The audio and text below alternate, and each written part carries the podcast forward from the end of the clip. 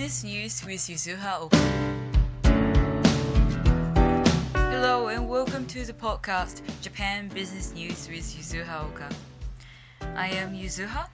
I am a Japanese journalist based in Tokyo have produced content for BBC, Reuters, ABC, and more. In this podcast, I'm going to pick up one business news each day from Japanese publications. So today I'm going to pick up a story on an Airbnb style home sharing regulation in Japan.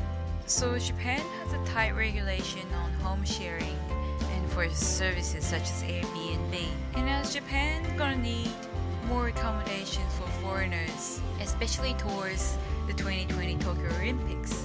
The government is trying to endorse a new law for home sharing. There's gonna be a call for a decision for the cabinet around 10th of March, which is pretty soon.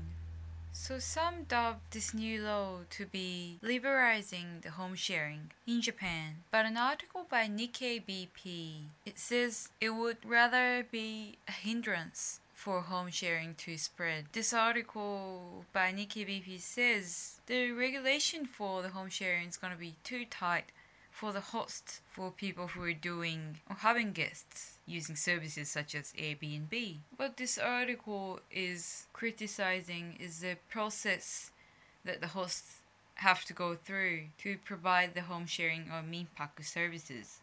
They have to submit registration, have an explanation in foreign language, inform a list of guests. And the one thing this article especially criticized about is uh, the way hosts are supposed to put the information out outside the house. So basically, the hosts have to put out a sticker around the front door with their name and contact number for the guests to be able to spot where their accommodations are.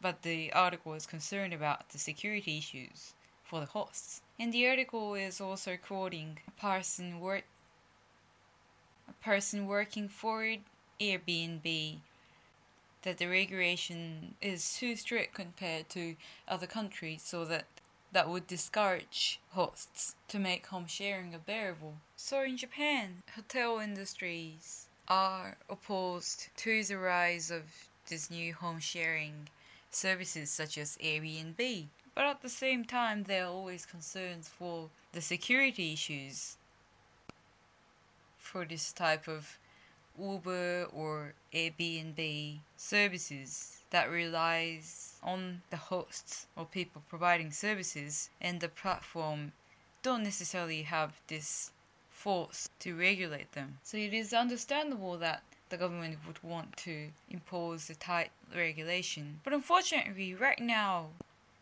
what's going to happen for this new law regulating or liberating in the sense for this new type of home sharing services. Information for that is not available in detail, so we have to wait and see how the decision at the cabinet unfolds and if it's going to spur the growth of the services in Japan or would further pressure the services like Airbnb in Japan. These sharing economy type of services are not widely available in Japan like Uber or Airbnb compared to other countries due to the tight regulation by the government and the strong pressure from the industry like hotel industry or taxi industry. And that's it for today. We have to wait and see how the sharing how the sharing economy unfolds in Japan.